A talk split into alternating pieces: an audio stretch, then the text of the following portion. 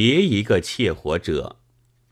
火的来源，希腊人以为是普洛美修斯从天上偷来的，因此触了大神宙斯之怒，将他锁在高山上，命一只大鹰天天来啄他的肉。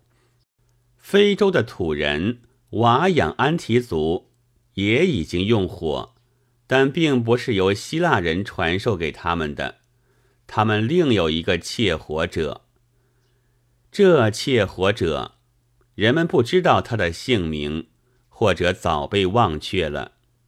他从天上偷了火来，传给瓦养安提族的祖先，因此触怒了大神大拉斯之怒。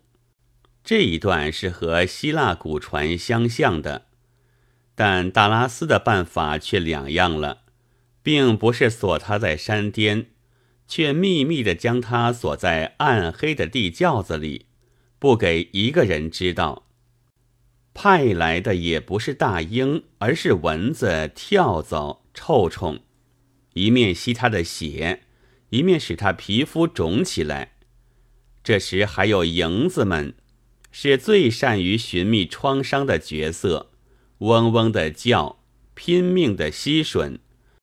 一面又拉许多蝇粪在他的皮肤上，来证明他是怎样的一个不干净的东西。然而，瓦养安提族的人们并不知道这一个故事，他们单知道火乃酋长的祖先所发明，给酋长做烧死异端和烧掉房屋之用的。幸而现在交通发达了，非洲的蝇子。也有些飞到中国来，我们从他们的嗡嗡嘤嘤声中听出了这一点点。七月八日。